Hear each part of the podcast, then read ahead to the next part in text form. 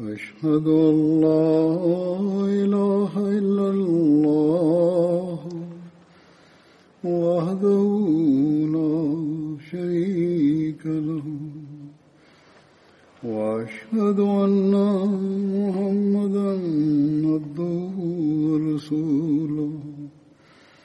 أما بعد فأعوذ بالله من الشيطان الرجيم.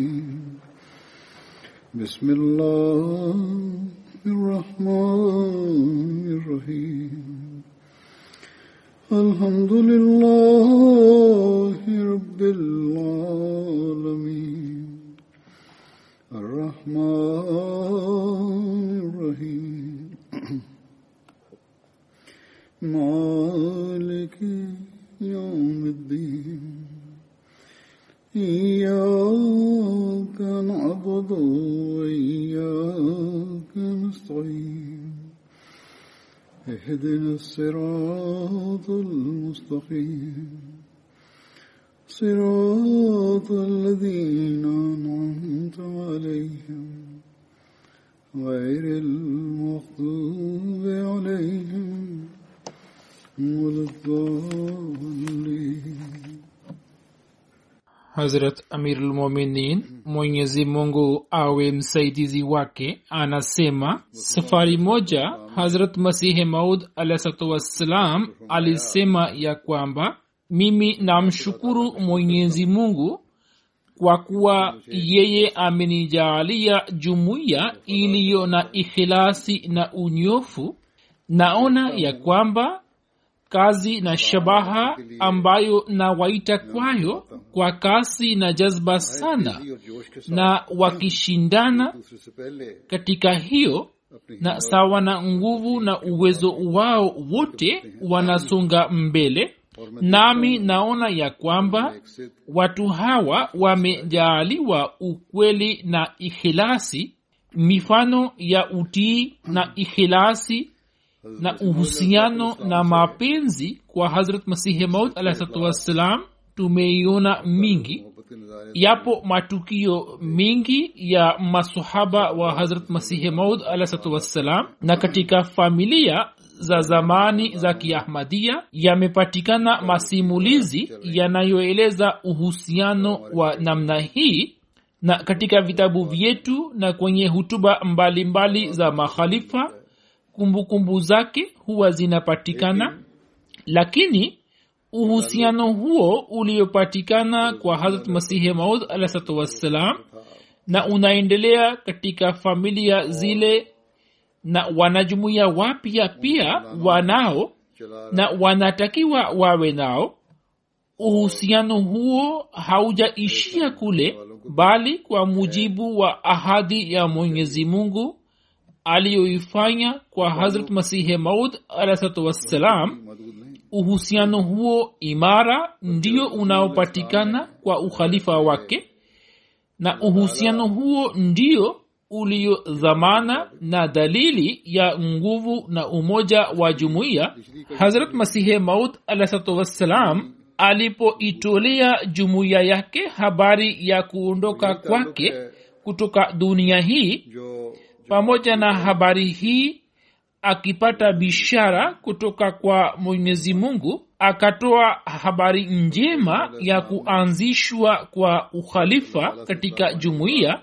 Hivyo sayidna ahmad alahsatu wassalam katika kitabu chake cha alwasia alisema msihuzunike kwa habari niliyowaambieni wala nyoyo zenu zisifadhaike kwani hamna budi kuiona kudra ya pili vile vile. Na kuja kwake ni bora kwenu kwa sababu hiyo itadumu nayo itaendelea bila kukoma mpaka kiama. na hiyo kudra ya pili haiwezi kuja mpaka niondoke. Lakini niondokapo hapo mwenyezi mungu atakutumieni hiyo kudra ya pili itakayo dumu nyanyi milele kama mungu alivyoahidi katika brahine ahmadia. Na ahadi hiyo hainihusu mimi bali yawahusuni nyinyi. Kama alivyosema kwamba nitashindisha jumuiya hii inayokufuata juu ya wengine hadi kiama. Basi kutokana na ahadi hii ya mwenyezi mungu baada ya kifo chake nizamu ya ukhalifa ilipatikana. na kupatikana kwa nizamu hiyo ya ukhalifa si kitu hadi usiwepo uhusiano wa upendo na mapenzi uliojaa ikhilasi na unyofu baina ya wanajumuiya na khalifa wa zama. Na mwenyezi mungu ndiye anayeweza kuzalisha uhusiano huo na mtu yeyote au juhudi yoyote ya kibinadamu hawezi kuzalisha uhusiano huo wala kuusimamisha.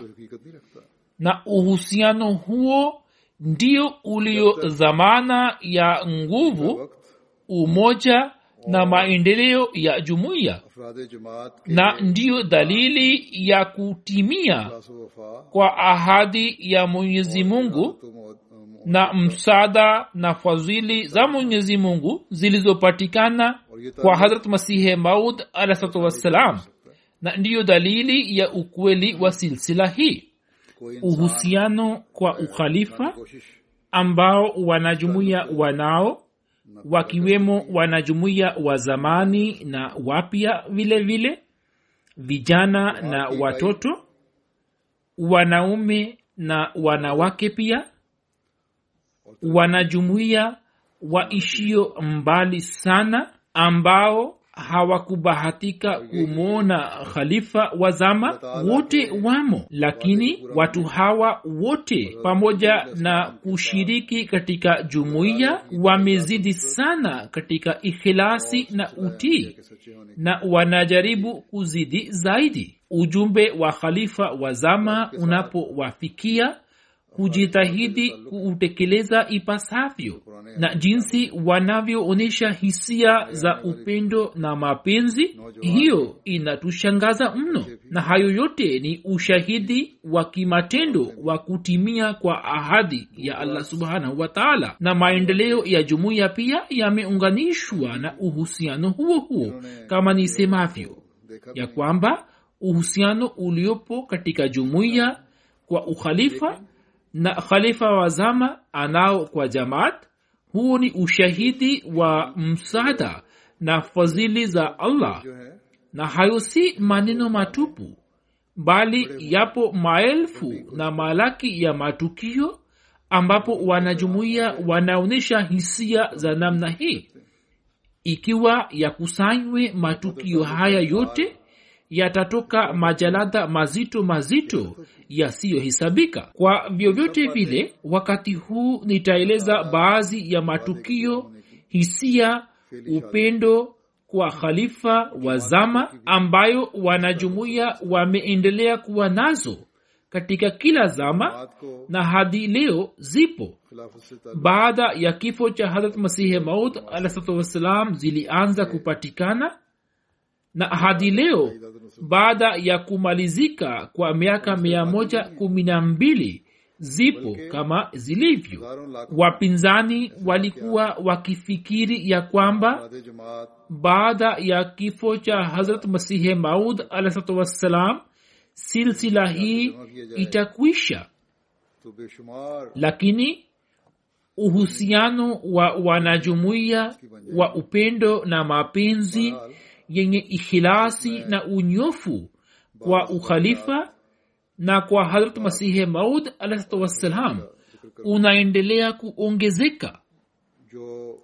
Na kwa nini isitokee hivi? Hiyo imetokana na bishara za mtume muhammad salllahu alaihi waalaihi wasallam sasa nitaeleza matukio machache nitaanza na hazrat khalifatulmasih awal raziallahu anhu na kwanza nitaeleza matukio kama mawili.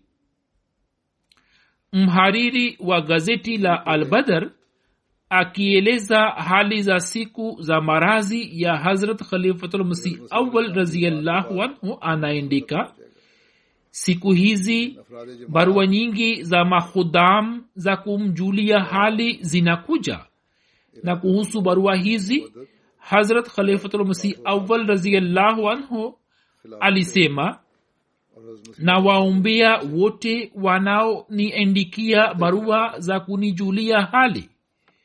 Mhariri anaendika ya kwamba wanajumuia wanaompenda khalifa wanaendelea kueleza hisia za ajabu za upendo wao kwa khalifa mtukufu.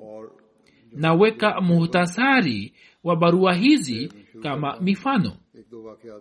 hakim muhammad husein sahib quraishi anaendika siku moja nilikuwa nimemwomba mwenyezi mungu ya kwamba ewe mola haja za maisha ya harat nuh zilitokana na zama maalum tu na haja zinazohitajika saa hizi unazijua wewe tu.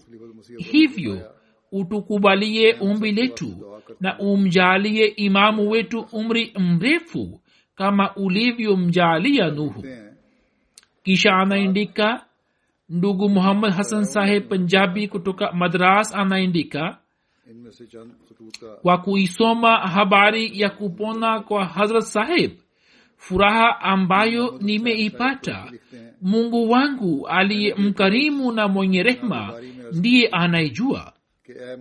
Kisha mhariri anaendika mapenzi ni kitu cha ajabu.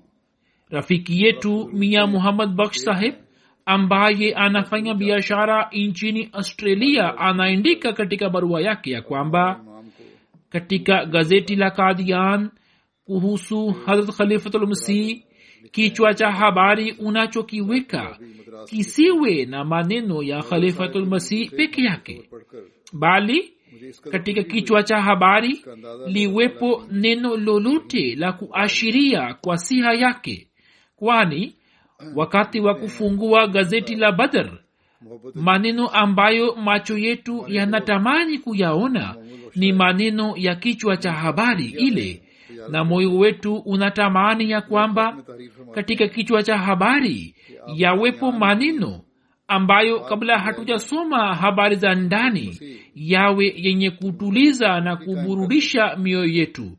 Hivyo tunathamini sana hisia za rafiki yetu mpendwa na safari hii sawa na matakwa yake tunaweka kichwa cha habari kisha alikuwepo sahaba mmoja wa hazrat masihi maud alah ssalam aitwaye hazrat abu abdullah sahib wa khiva bajua siku moja alipokuwa ameketi kwa hazrat khalifatulmasih awal raziallahu anhu alimwambia akisema kuwa ni nasihi. Hazrat khalifatulmasih awal akasema maulvi sahib sioni kama kuna kitu kilichobaki yani mema yote umeisha yafanya tayari. Sasa labda kilichobaki ni kuhifadhi qurani tukufu tu.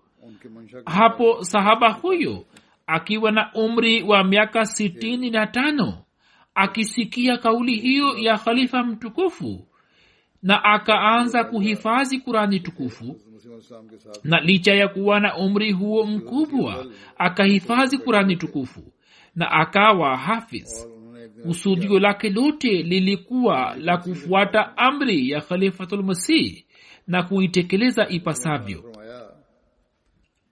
Katika zama za hazrat khalifatulmasihi wa pili raziallahu anhu mnamo mwaka 1923 katika maeneo ya malkane harakati za shudhi zilipopamba moto. Kwa kuona hali hiyo moyo wa hazrat khalifatulmasihi wa pili raziallahu anhu ukakosa utulivu. Na mwaka huo huo machi tisa katika hutuba ya ijumaa akaeleza mbele ya wanajumuiya mpango wa kwenda huko kwa matumizi yao na kwa kufanya mahubiri waweze kuwarudisha hawa walioritadi katika dini. Jumuiya ikasema labbaik wasomi wakubwa wafanyakazi wa serikali walimu wafanya biashara ilmuradi kutoka kila tabaka.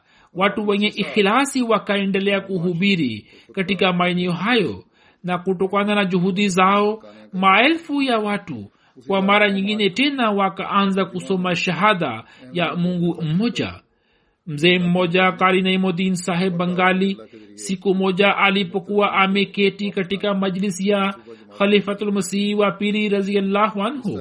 Kwa rukhsa ya huzur akasema wanangu molvi zillurrahman na mutiurrahman mwanafunzi wa bie hawajaniambia lolote lakini nimehisi ya kwamba mpango aliyoeleza huzur wa kwenda katika maeneo ya rajputana na kufanya mahubiri kwa kujitolea na masharti aliyoyaeleza ya kuishi huko.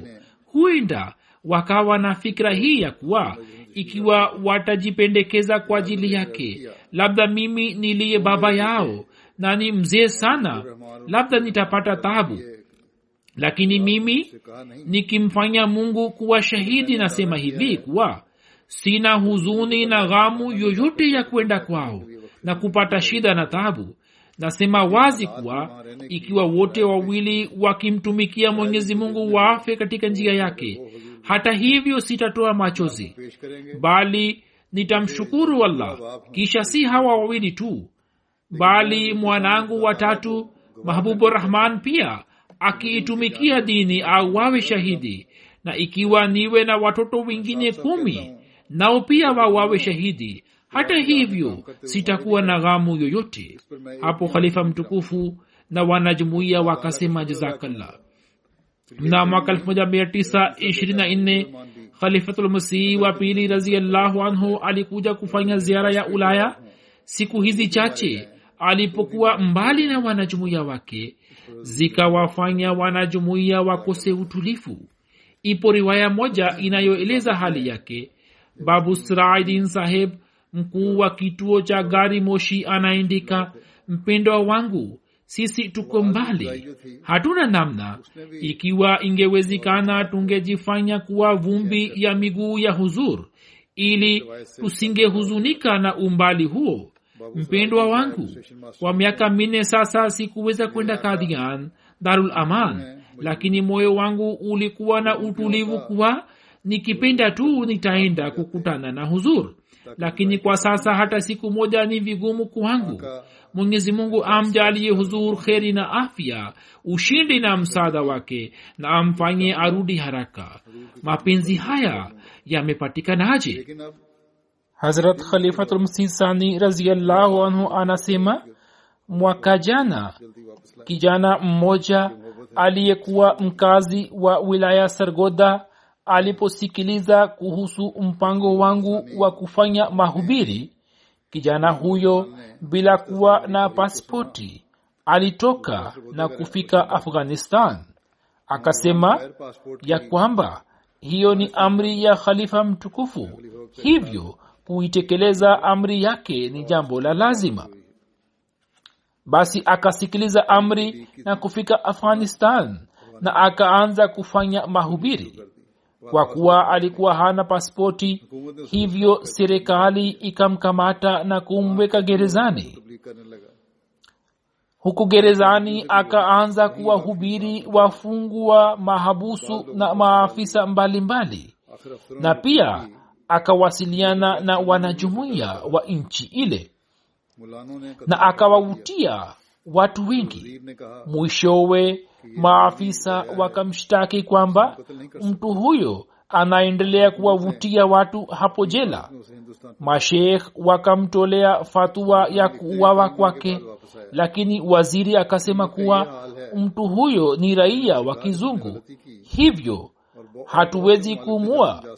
Ndipo serikali katika ulinzi wake ikamrudisha india hadha khalifatulmsih sani raziallahu anhu anaandika ya kwamba baada ya miezi mingi kijana huyo akarejea na hali ya jazba aliyokuwa nayo ndiyo hii ya kwamba nilipomwambia ya kwamba zilikuwepo nchi nyingi wewe ungeweza kwenda huko na ungeweza kufanya mahubiri na usingekamatwa.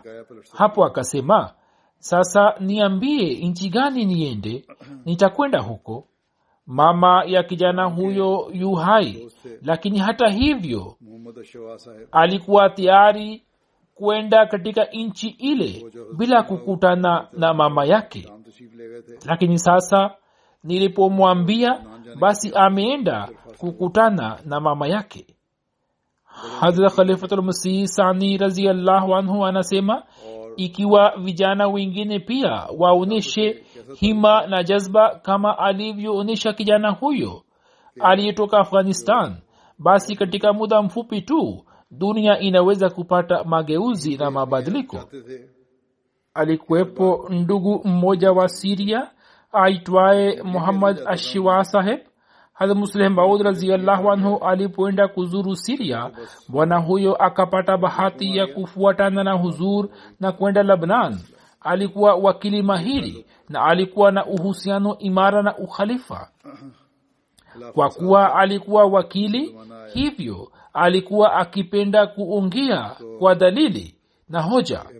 Lakini kila alipokuwa akisemwa na kuambiwa ya kwamba amri hii imetoka kwa khalifa wa zama.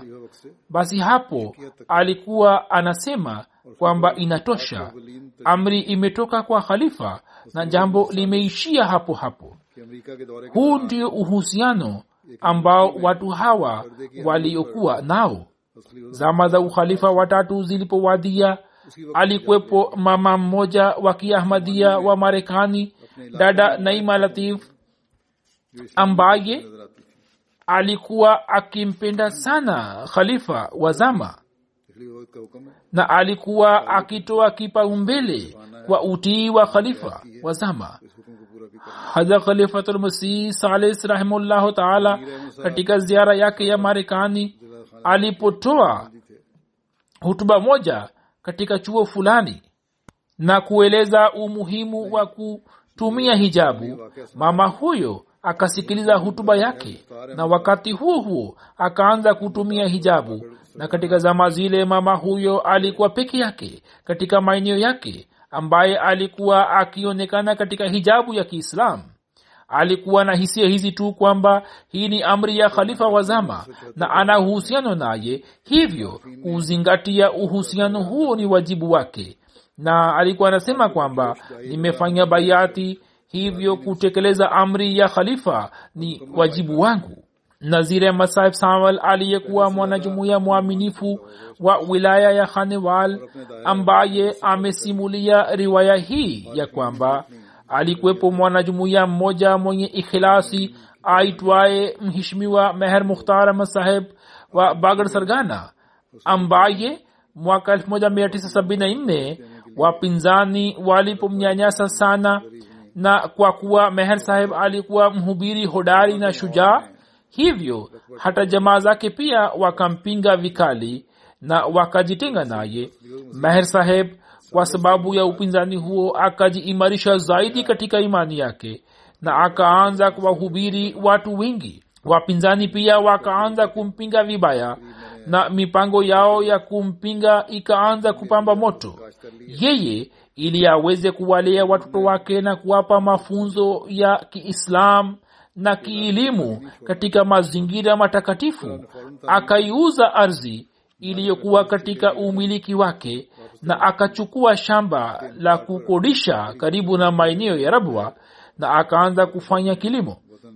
Alipokutana na khalifatulmasihi salis rahimullahu taala na kumweleza kuwa nimeuza shamba langu lililokuwa katika kijiji cha bagad sargana. na nimechukua shamba la kukodisha lililopo karibu na rabwa na nimeanza kulima shamba hilo. Hapo huzur hakulipenda jambo hilo ya kwamba kwa nini ameyahama maeneo yake. Hapo meher saheb akaonyesha utii kamili akamwomba mliki wa shamba ili amrudishie hela yake aliyokuwa amemlipa yeye akakataa. Hapo meher saheb akayaacha mavuno yote kama yalivyo na bila kuchukua hela yake akarejea watani wake. bagar sargana na ardhi yake aliyokuwa ameisha uza tayari akainunua tena kwa bei ya juu. Kisha akamjia khalifa mtukufu watatu na kusema ya kwamba amri yako nimeifuata tayari.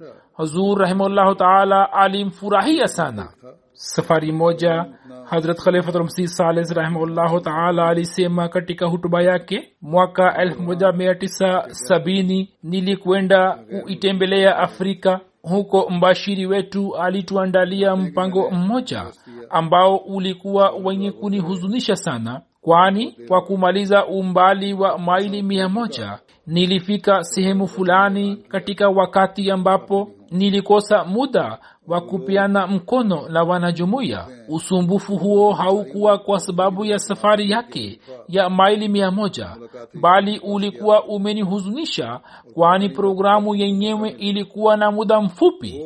Hivyo sikuwa na muda wa kupeana mkono na wanajumuiya kwani ilikuwa nitoe hutuba katika kikao kilichokuwa kimehudhuriwa na wakristo waliokuwa wametoka nje. Zura anasema kwamba nikatoa hutuba na maswali na majibu yakaendelea kufanyika. Hivyo tukachelewa sana na muda mwingi ukapita. Mbashiri wetu alipowatangazia wanajumuiya kwamba hakutakuwa na jambo la kupiana mkono na huzur. Huzur anasema kwamba hapo watu hawa waliokuwa wamepata bahati ya kukutana na khalifa wazama kwa mara ya kwanza katika maisha yao na walikuwa hawajui kwamba nafasi hii itapatikana lini tena. Wao licha ya kutangazwa kwa tangazo hilo wakaanza kupeana mkono. Huzur anasema kuwa wanajumuia wenyeji wa huko wakamsukuma sana katibu wangu maksus na wenzake wengine ilhali hawakuweza kujua waendako na wakaanza kupeana mikono. Anasema sawa kupiana walianza kupiana lakini zoezi hili halikuwa zoezi la kawaida la kila siku bali kila mtu alikuwa akishika mkono wangu kisha alikuwa hawachi alikuwa akiona uso wangu na alikuwa haachi mkono wangu na mwenzake alikuwa akisubiri zamu yake na tukio hilo likatokea kwa mara ishirini. Kila aliyekuwa anapeana nami alikuwa anashika mkono wangu na alikuwa haachi mkono wangu na alikuwa anaona uso wangu. Huzuri anasema kwamba sisemi kwa wale walio katika jumuiya kwani wao wanajua uhusiano uliopo baina ya ukhalifa na wanajumuiya. Hivyo ningependa kuwaambia watu wengine wasiokuwa wahmadia ya kwamba mimi si mjinga ya kwamba nianze kuelewa kwamba labda kutokana na sifa yangu fulani watu hawa wanaoishi mbali. Maili mia elfu. Mapenzi ya aina hii yamezalika moyoni mwao. Watu ambao hawakuniona na walikuwa hawanijui hata wao pia walikuwa wameonyesha shauku ya kupeana mkono. Bila shaka mapenzi haya yamepatikana kwa mapenzi ya mwenyezi mungu tu kisha ikaja zama za hadhakhlifmsirabe rahimullahu taala. Naye anasema ya kwamba mabadiliko yasiyo ya kawaida yapatikanayo afrika yamepatikana kwa sababu ya kujitolea kwa watu wale wa zamani waliojitolea maisha yao wakfu leo mabadiliko yasiyo na kifani yanayoonekana huko yakitokea ni mabadiliko ya ajabu na yenye shani kubwa ambayo hata jumuiya za huko hazikuwa na uwezo wa kuyafikiria. Mabadiliko ya ajabu yameshatokea nchini. Baadhi ya wanajumuiya walio na uzoefu mkubwa na walikuwa na athari kubwa katika serikali zao wameniambia kwamba hata sisi hatukujua kuwa kaumu yetu katika kuipenda jumuiya na kushirikiana nayo imeshaenda mbele sana na iko tayari kuupokea ujumbe wa jamaat hivyo huzuri anasema bwana mmoja ambaye kutaja jina lake siyo sahihi na hata kuzihirisha jina la nchi yake pia siyo nzuri aliniambia kwamba sielewi kuna nini kinachoendelea kutokea na sikuwa na wazo lolote moyoni mwangu kwamba kaumu yetu kwa kiasi hiki itajaaliwa kumtumikia khalifa wa jumuiya na itapata nafasi ya kuonyesha upendo wake.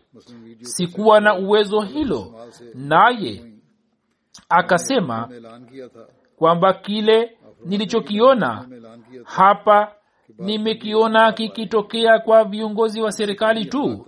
na hata hivyo kinafanywa kwa mtazamo wa kidunia. Na zaidi ya hayo sikumwona mtu akitendwa hivi. na pia akasema kuwa humu hakuna juhudi za kijumuiya yote yatokanayo yanaendelea kutokea kutoka ughaibuni. Na jinsi yanavyoendelea kutokea bila shaka yametustajabisha. Basi hayo yote yametokana na mwenyezi mungu.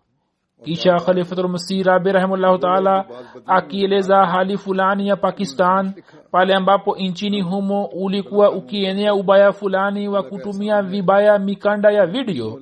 Huzuri anasema nilikuwa nimetangaza katika hutuba yangu kuwa yapo maovu fulani yanayoendelea kusambaa yatakayoangamiza hulka za taifa na amani zitatoweka kutoka nyumbani na uhusiano wa mume na mke utaharibika na utatokea uharibifu baina ya mahusiano yao. Hivyo muyakemee maovu hayo na muyafutilie mbali. Hivyo barua nilizozipata kutoka pakistan kwa kuziona barua zile moyo wangu ukasujudu mbele ya mungu na ukasujudu mara kwa mara kwa kuona kuwa wale watu waliokuwa wameshikwa na baadhi ya maovu wakaindika wazi ya kwamba tulikuwa tumejiingiza katika maasi haya. Ni hisani ya allah kwamba tupo katika jumuiya ya sayidina ahmad alah na sauti yako imetufikia moja kwa moja ambayo imetufanya tuyavunjilie mbali masanamu haya ya uongo na kuyatupa nje ya mioyo yetu. Tunasema hisia za kusikia na kutii juu ya sauti inayowaita kwenye wema zilizopo katika jumaati ndiyo roho hasa ya ukweli na mtu mwongo hawezi kuzalisha roho ya namna hii duniani. Kisha yapo mambo ya ukhalifa wangu. Mwaka elfu mbili na nne nilikuwa nimefanya ziara ya nigeria ambayo ilikuwa ya siku mbili. Mwanzoni mpango huu haukuwepo katika ratiba lakini baadaye ukawekwa kwani ndege ilikuwa inatoka kule. Lakini baada ya kufika kule tukapata kuelewa kuwa ziara hiyo ilikuwa ya lazima na ikiwa tusingekuja isingekuwa vizuri. Muda mfupi kabla mkutano wa nigeria ulikuwa umeshafanyika tayari na wanajumuiya walikuwa wameshashiriki katika mkutano huo kwa wingi na hatukuwa na matarajio kuwa labda kutokana na ujio wangu watu wataweza kuja kutoka mbali. Lakini wakaja kukutana nami kutoka mbali sana na takriban watu elfu thelathini kina baba na kina mama wakajumuika kule na jinsi walivyoonyesha hisia zao za ajabu zilizojaa ikhilasi na imani kwa kweli zilikuwa za ajabu mno. Uhusiano na upendo kwa ukhalifa ulio na ikhilasi si rahisi uelezwe kwa maneno. Watu ambao walikuwa hawakupata bahati ya kumwona khalifa walipomwona mbele ya macho yao wakaonyesha hisia za namna zake zilizotushangaza mno wakati wa kurudi katika maombi baadhi ya kina mama na watu wengine wakashikwa na hisia za namna zake na walikuwa wakilia kwa uchungu mkubwa. Mwenyezi mungu ndiye anayeweza kuzalisha mapenzi haya na kwa ajili ya mwenyezi mungu tu. Mapenzi haya yanaweza kufanywa. Huzur anasema kwamba mashekh wanasema ya kwamba katika nchi fulani za afrika tumevifungisha vituo vya jamaati na kutoka nchi fulani tayari ahadi zipo za kufunga vituo vyao na tumefanya hivi na vile. Na wanasema mengi lakini hebu tuwaulize imani na ikhilasi ambayo watu wa nchi hizi huwa wanaonyesha na nyuso hizi ambazo hata mta inazionyesha kwa dunia. Na kisha sisi wenyewe tumekwenda huko na kuona kwa macho yetu. Hayo yote ni nini? Je haya ni matokeo ya kufunga vituo? Kwa vyovyote vile kazi ya mashekh ni kusema tu wacha waendelee kusema. Lakini mambo hayo yanatuimarisha kiimani na yanaongeza imani yetu. Mwaka 8 ilikuwa ziara ya ghana huko jumuiya imenunua uwanja mkubwa sana takribani ekari mia tano ambapo mkutano ulikuwa umefanyika. Wanajumuiya wingi walikuwa wameshafika huko kabla ya kufika kwangu. Eneo hilo kabla hatujanunua lilikuwa kiwanda cha kufuga kuku na vibanda vichache vilikuwepo kule jamaati ikifanya ukarabati wake ilikuwa imetengeneza sehemu za malazi wakiweka milango na madirisha. Lakini hata hivyo sehemu hii ilikuwa ndogo sana. Lakini hakuna aliyelalamika. Watu waliokuwa wamekuja kushiriki katika jalsa wengi wao walikuwa watu matajiri wafanya biashara wengine walikuwa waalimu na wengine walikuwa wanafanya shughuli mbalimbali. Walipokosa nafasi ya kulala wakatandika safu nje na wakalala huko. Watu hawa waghana wanasubira sana lakini katika siku hizi za jalsa wakaonyesha sana subira. Mtu fulani alipowauliza watu hawa waliokuwa wamelala nje ya kwamba mtakuwa mmepata usumbufu mkubwa. Wakasema sisi tumekuja kusikiliza jalsa tu ambayo inaendelea kufanyika ilhali khalifa wetu yupo pamoja nasi. Hivyo shida hii ya siku mbili si shida. Tumefurahi mno ya kwamba mwenyezi mungu ametujaalia kushiriki katika jalsa watu waliokuwa wametoka burkina faso na pia walikuwa wamekuja kutoka nchi zingine jirani lakini kundi litokalo burkina faso lilikuwa kubwa. Takribani watu elfu tatu walikuwa wametoka burkina faso na makhudam mia tatu walikuwa wamekuja na baiskeli wakisafiri kilomita elfu moja mia sita kutoka huko. Nilipata taarifa kuwa baadhi ya wanajumuiya hawa wa burkina faso wamekosa chakula. Nilimwambia mbashiri kwamba wanajumuiya hawa wamekosa chakula. Hivyo uwaambie kwamba tunaomba razi na uwaangalie vizuri. Mbashiri alipowaambia kuwa tunaomba razi wanajumuiya hawa wakasema wala usijali. Shabaha ambayo tumekuja kuipata tumepata. Na upande wa chakula huwa tunakula kila siku. Lakini chakula hiki cha kiroho hatuwezi kukipata siku zote. Huzuri anasema kwamba jumuiya ya burkina faso si ya zamani sana nilipokuwa nimekwenda huko umri wa jamaat hii ulikuwa kama miaka kumi au kumi na tano tu. Lakini wanajumuiya hawa wanaendelea kuzidi katika ikhilasi na utii. Na hali ya umaskini ndiyo hii ya kwamba baadhi ya watu waliokuwa wamekuja kushiriki katika jalsa walikuwa na nguo ile ile tu waliokuwa wameivaa na wakaendelea na nguo zile zile kwa siku nne tano hadi wiki na wakasafiri katika nguo zile zile. Walikuwa wamekusanya hela ndogo ndogo kisha walikuwa wamekuja kwenye jalsa ya kwamba jalsa hii ni ya karne ya ukhalifa na ya uwepo wa khalifa. Hivyo lazima tutashiriki. Huzuri amesema kwamba basi mapenzi haya ni nani anayeweza kuzalisha isipokuwa mwenyezi mungu? Vijana waliokuwa wamekuja na baiskeli ikhilasi na imani yao inaonekana hivi ya kwamba vijana hawa wakaendelea kuendesha na kusafiri kwa siku saba mfululizo kisha wakafika. Miongoni mwa hawa wapanda baiskeli walikwepo watu wenye umri wa miaka hamsini sitini na pia watoto wawili wa miaka kumi na tatu kumi na nne walikwepo sadr sahib khudamul ahmadia wa burkina faso alipoulizwa kuhusu safari hii kwamba mtakuwa mmepata usumbufu mkubwa akasema waislamu wa zama za awali walijitolea sana kwa ajili ya islam.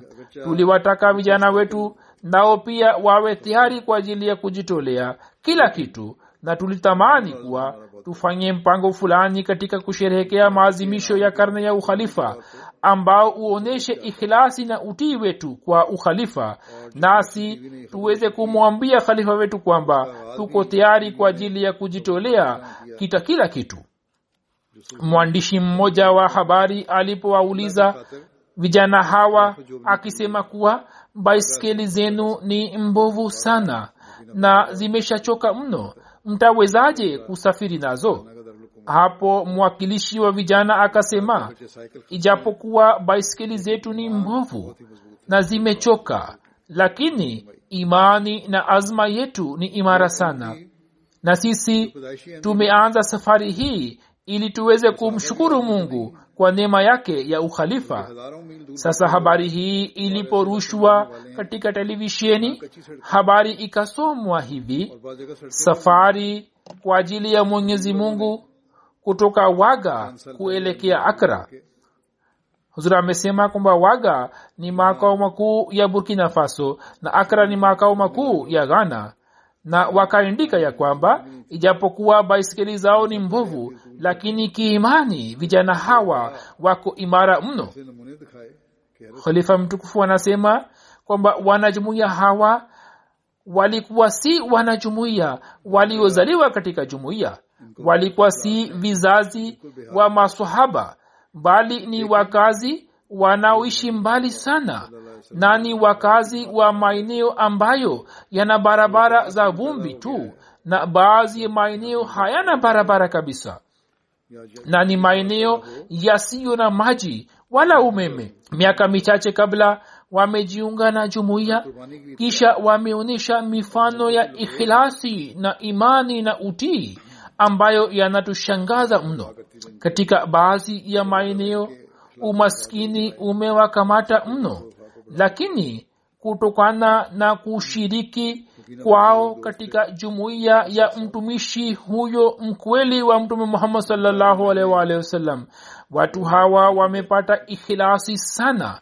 Na pale swala la dini liibukalo azma yao inakuwa madhubuti kama milima na wanakuwa tayari kwa ajili ya kutoa kila kitu kwa ajili ya mungu na wamejawa na mapenzi na udugu na imani.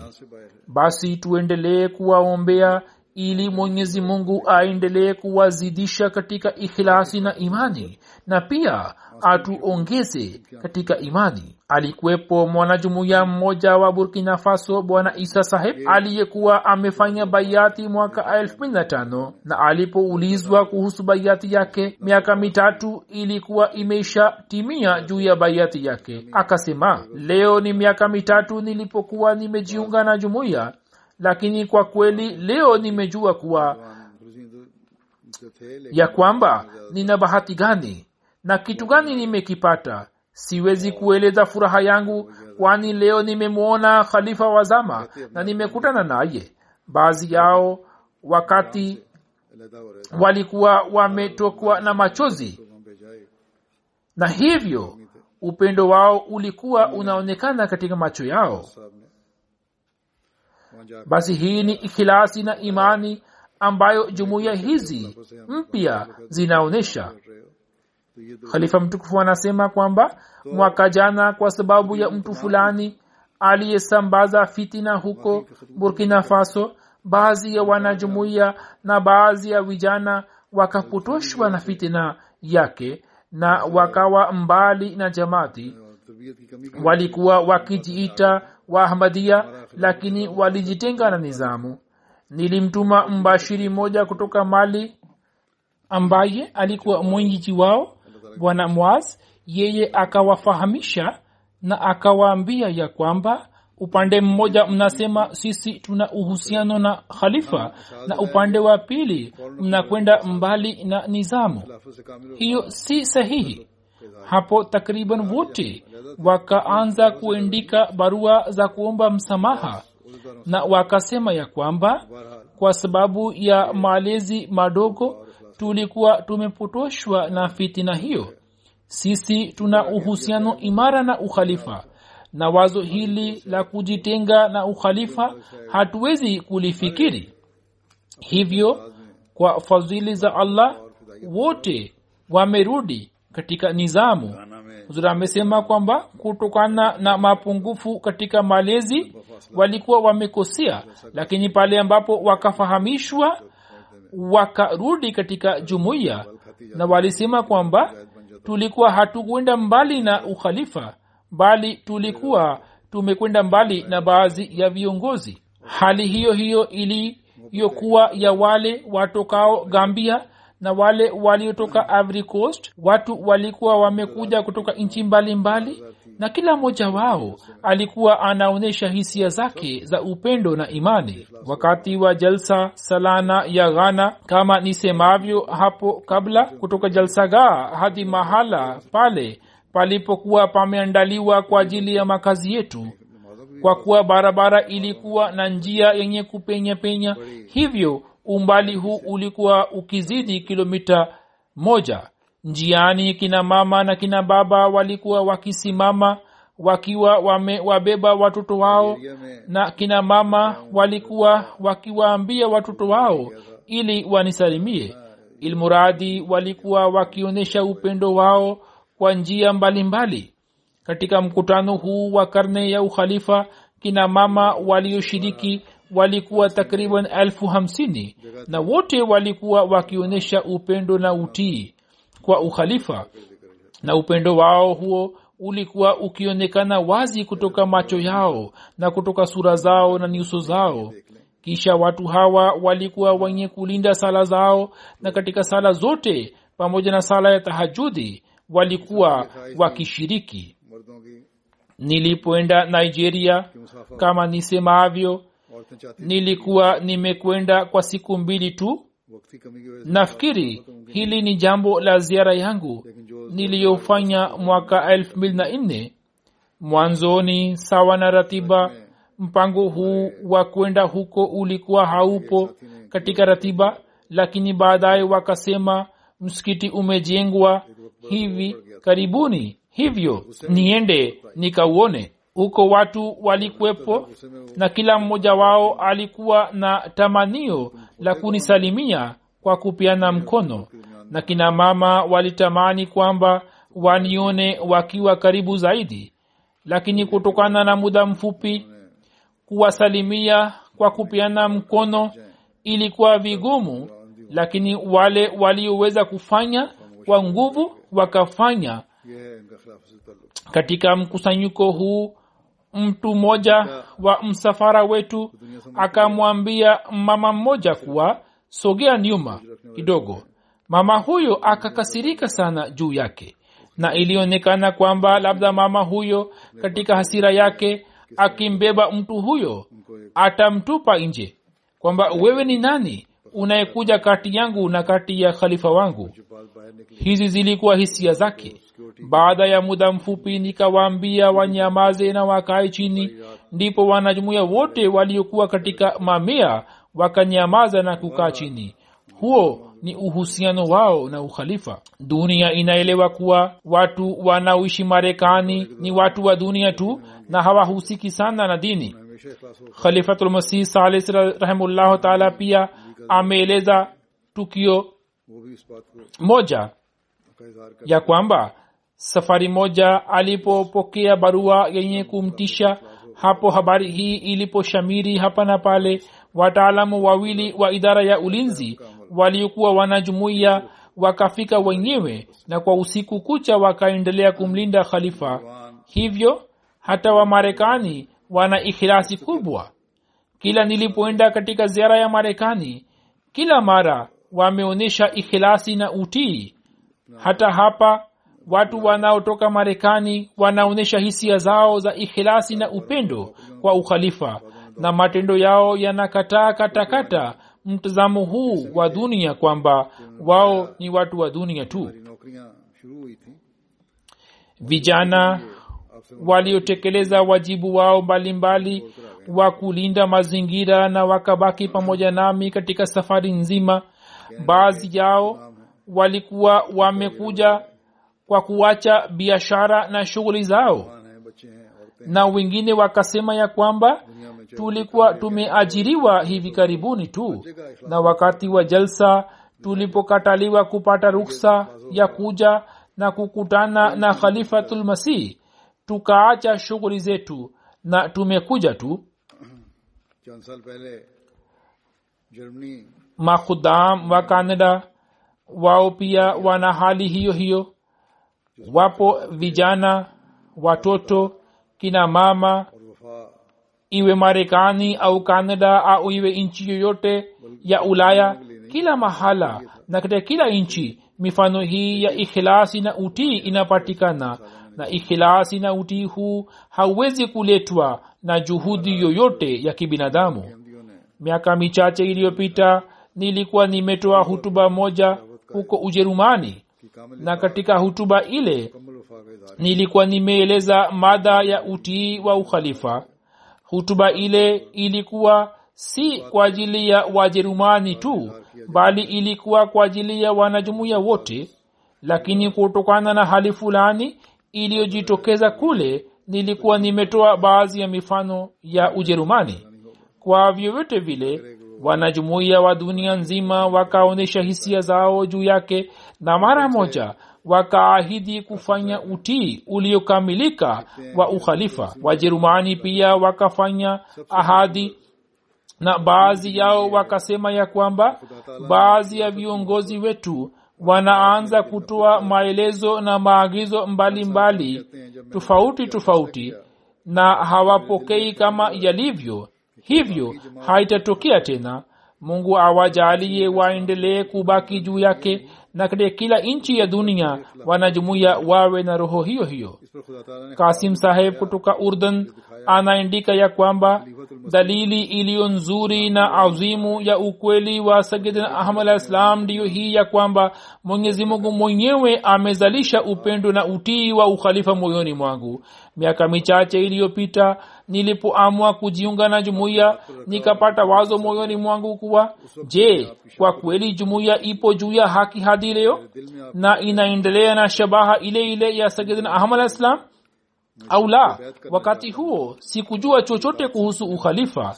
Hapo mwenyezi mungu akanionyesha katika ndoto ya kwamba khalifatulmasihi anasambaza usalama na amani na wale wanaogombana wenyewe kwa wenyewe. Khalifa mtukufu anapatanisha baina yao. Anasema niliweka mkono wangu juu ya mkono wako na nikabusu pete yako. Wakati huo nikajihisi moyoni huruma yako na ukarimu wako ndipo ukazalika moyoni mwangu upendo wako usio na kifani ambao siku hadi siku unaendelea kuzidi. Mimi nataka kujadidisha baiati yangu na mimi nachukia kila namchukia kila mwenye kujitoa nje ya utii wako. Kisha nchini bulgaria wapinzani wetu wanaendelea kuipinga sana jumuiya. Sasa baada ya muda mrefu jumuiya imesajiliwa kule mufti wa balgharia alijaribu kuwapotosha wanajumuiya akitumia njia mbalimbali mbali, ili watoke nje ya jamaati. Lakini kwa fadhili za allah wanajumuiya wote wako imara sana na wanaendelea kuonyesha ikhlasi na utii zaidi kuliko awali na wanaendelea kuthibitisha kwamba uhusiano wao na ukhalifa wa kiahmadia ni wa kweli. Alikuwepo mama mmoja aliyetembelewa na watu watatu waliojaribu kumpotosha mama huyo wakisema kuwa ikiwa anaikataa jumuiya hapo watamsaidia kwa mali na fedha. Hapo mama huyo akasema kwa nguvu ya kwamba uahmadia ni kweli na nimerudi baada ya kukutana na khalifa wangu. Na zaidi ya hayo mwenyezi mungu amenionyesha ndoto tatu nne na kwa kupitia ndoto hizi amenifahamisha kwamba jumuiya hii ni jumuiya ya kweli. Hivyo sasa siwezi kuiacha kabisa. Mbashiri mkuu wa benin anaandika katika mkutano wa wanajumuiya wapya wa mwanajumuiya mmoja akiwakilisha wanajumuiya wote wapya alisema katika dunia hii mtu akikabiliana na shida fulani anakwenda kwa chifu. Asipofanikiwa anakwenda kwa diwani kisha anakwenda kwa mea kisha kwa waziri na kisha anamwendea raisi wa nchi. Na anakuwa hajui kwamba atamsikiliza au la na atafanikiwa au la. Lakini nizamu ya jamaati ni nzuri sana. Jumuiya ina khalifa wake ambaye anaelewa lugha za wote na anawajali wote. Na hizi ni baraka za ukhalifa wa jumuiya ya kwamba leo tumeanza kusoma qurani tukufu na islam iliyokuwa imeletwa na mtume salllahu alehi wa sallam leo imetufikia tayari. Bidela kutoka ufaransa anasema nilikuwa nimefanya bayati mwaka 217 kila asubuhi nasoma barua yako ambayo imebadilisha maisha yangu na nakuombea katika sala zangu ili allah akulinde na akusaidie kwa msaada wake maksus. Zuna amesema ya kwamba hisia hizi za kumwombea khalifa wa zama zimezalishwa na mwenyezi mungu tu. Mama anasema baada ya kufanya baiati inaonekana kuwa nimezaliwa upya. Mbashiri kutoka mkoa san wa mali anaandika alikuwepo mwanajumuiya mmoja wa tawi letu wolo bwana abdurahman kolibali sahib. Hivi karibuni tu alifariki dunia.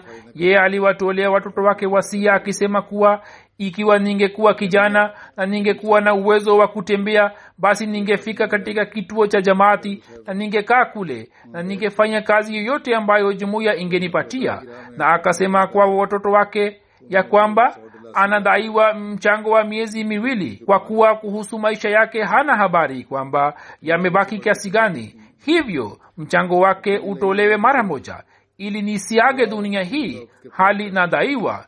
Jambo la tatu alisema kuwa mwendelee kuwa wanyofu na watiifu kwa ukhalifa na muda wote mwendelee kutoa michango kwa wakati. Amir saheb gambia anaandika kuwa yupo mama mmoja aitwaye rahmat jalo sahiba aliyefanya baiati alipofahamishwa kuhusu kujitolea katika njia ya mwenyezi mungu. Mama huyo wakati huo huo akatoa dilasi mia kama mchango.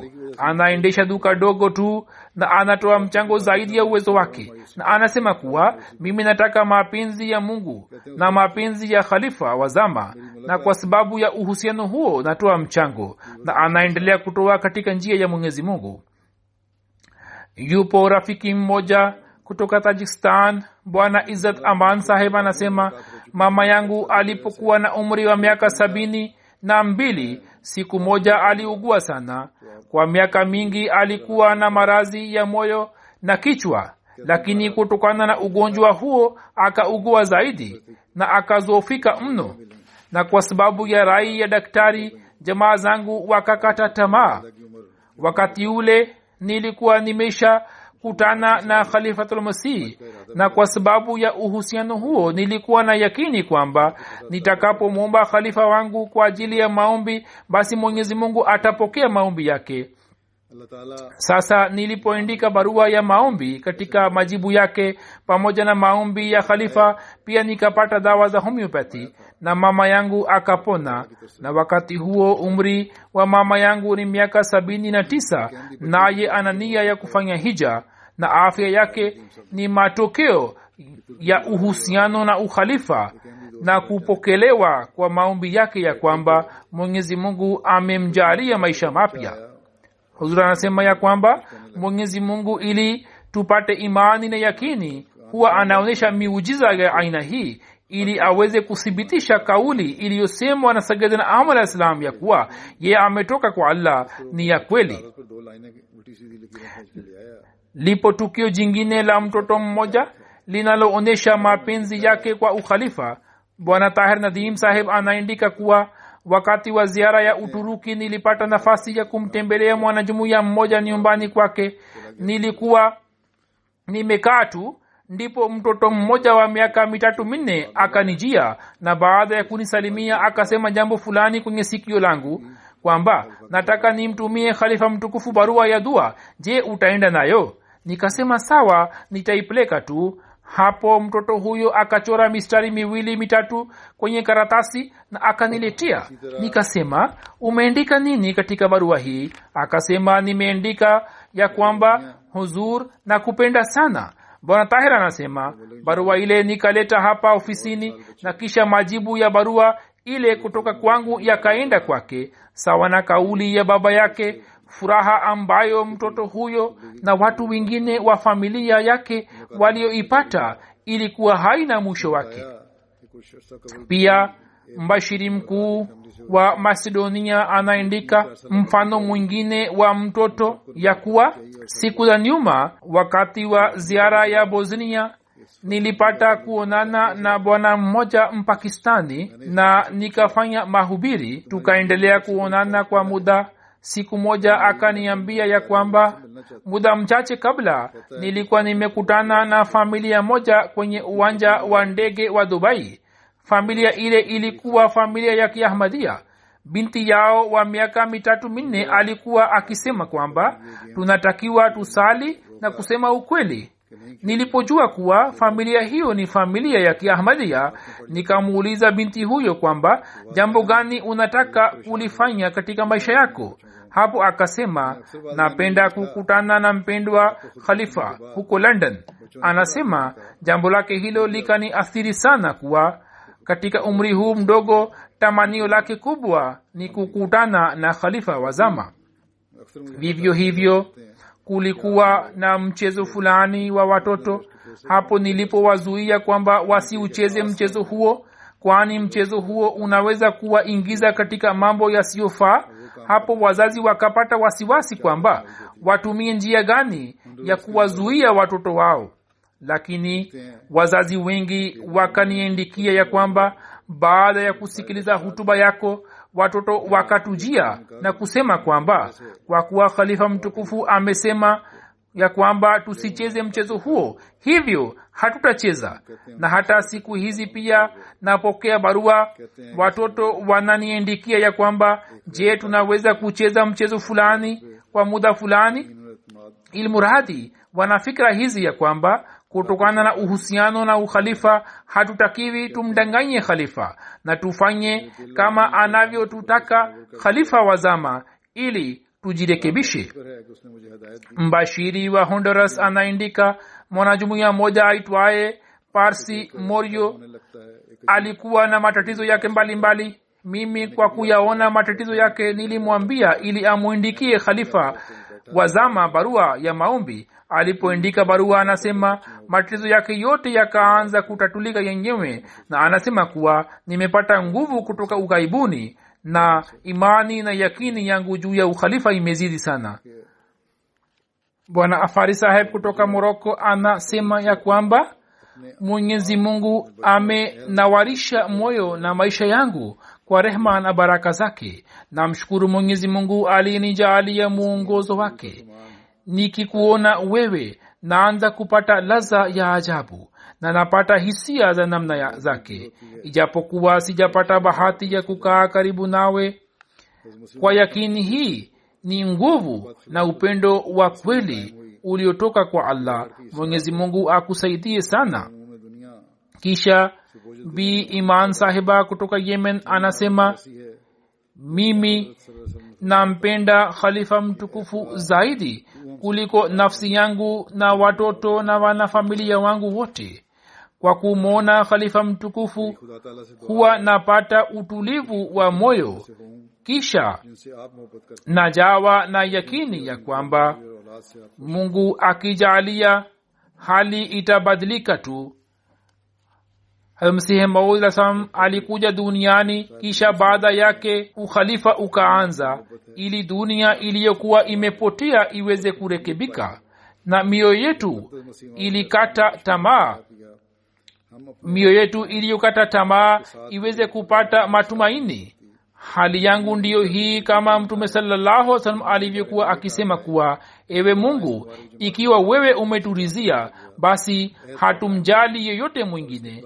Mimi namwomba mwenyezi mungu ya kwamba niwe miongoni mwa wale wenye bahati ambao wewe unawapenda na wale ambao kutoka na wale ambao kutoka kwao na kutoka kwa waume zao na watoto wao umewarizia kisha bwana tofik kutoka tunis anaindika kuwa sisi tunakupenda sana. Tumepanda katika safina yako na tumelelewa katika safina hiyo na tumekula kutoka chemchem ya sayidina ahmad alah tumesimama juu ya ahadi yetu na bila kujiunganisha na wewe hatuwezi kujirekebisha hatutaki dunia. Isipokuwa matamanio yetu ndiyo haya kuwa.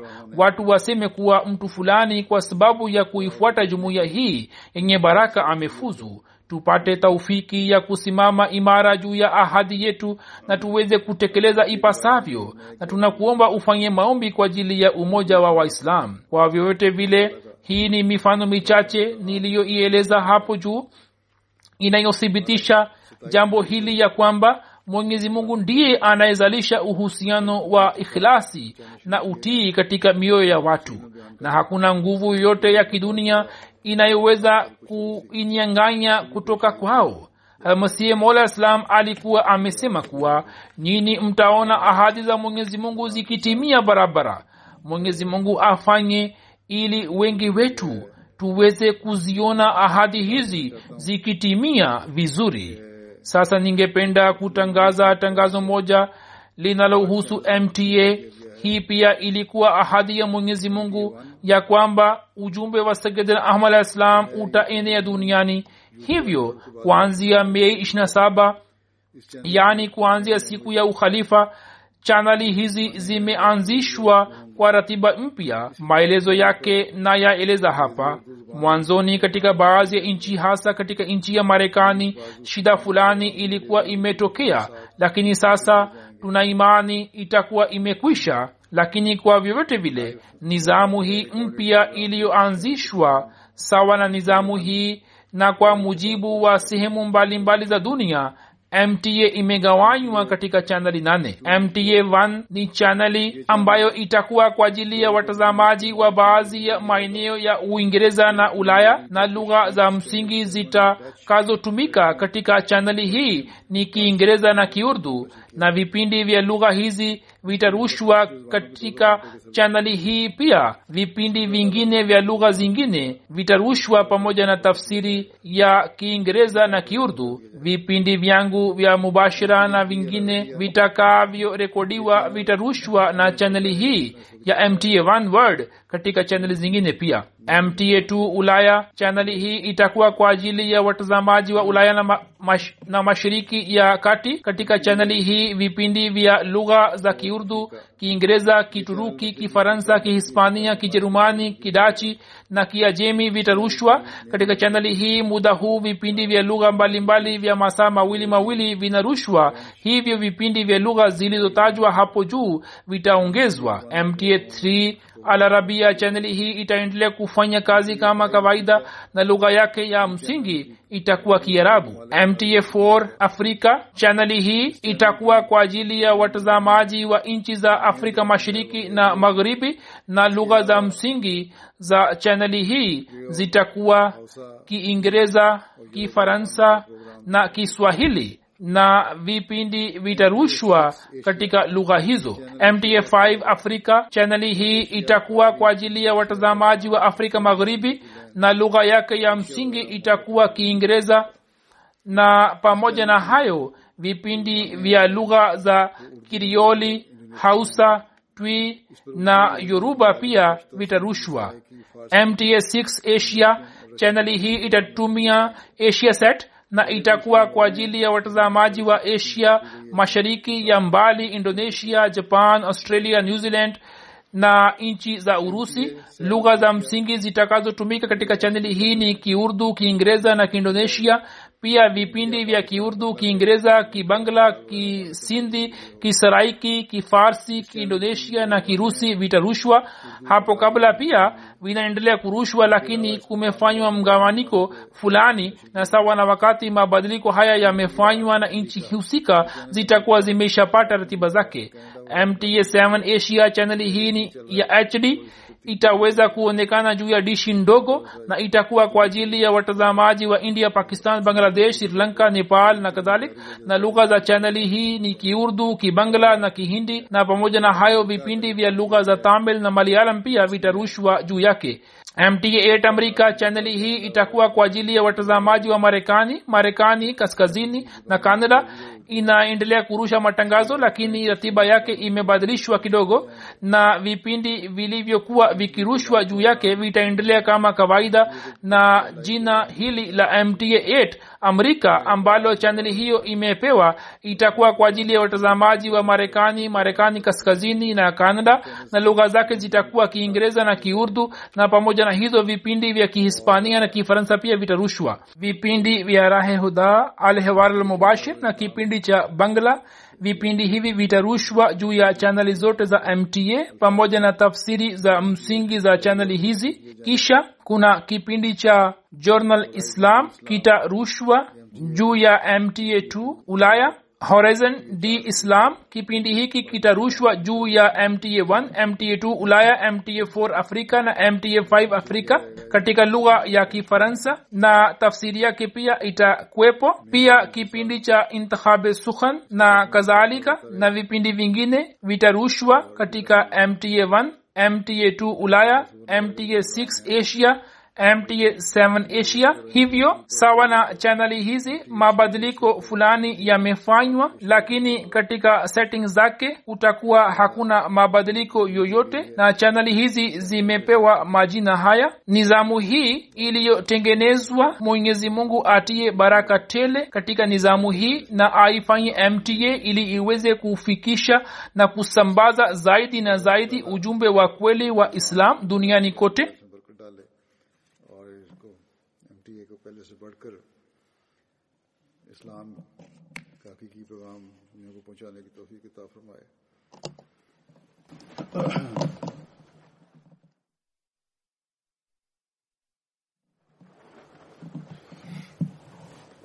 الحمد لله الحمد لله نحمده ونستعينه ونستغفره ونؤمن به ونتوكل عليه. ونعوذ بالله من شرور أنفسنا ومن سيئات أعمالنا. من يهده الله فلا مضل له ومن يضلل فلا هادي له.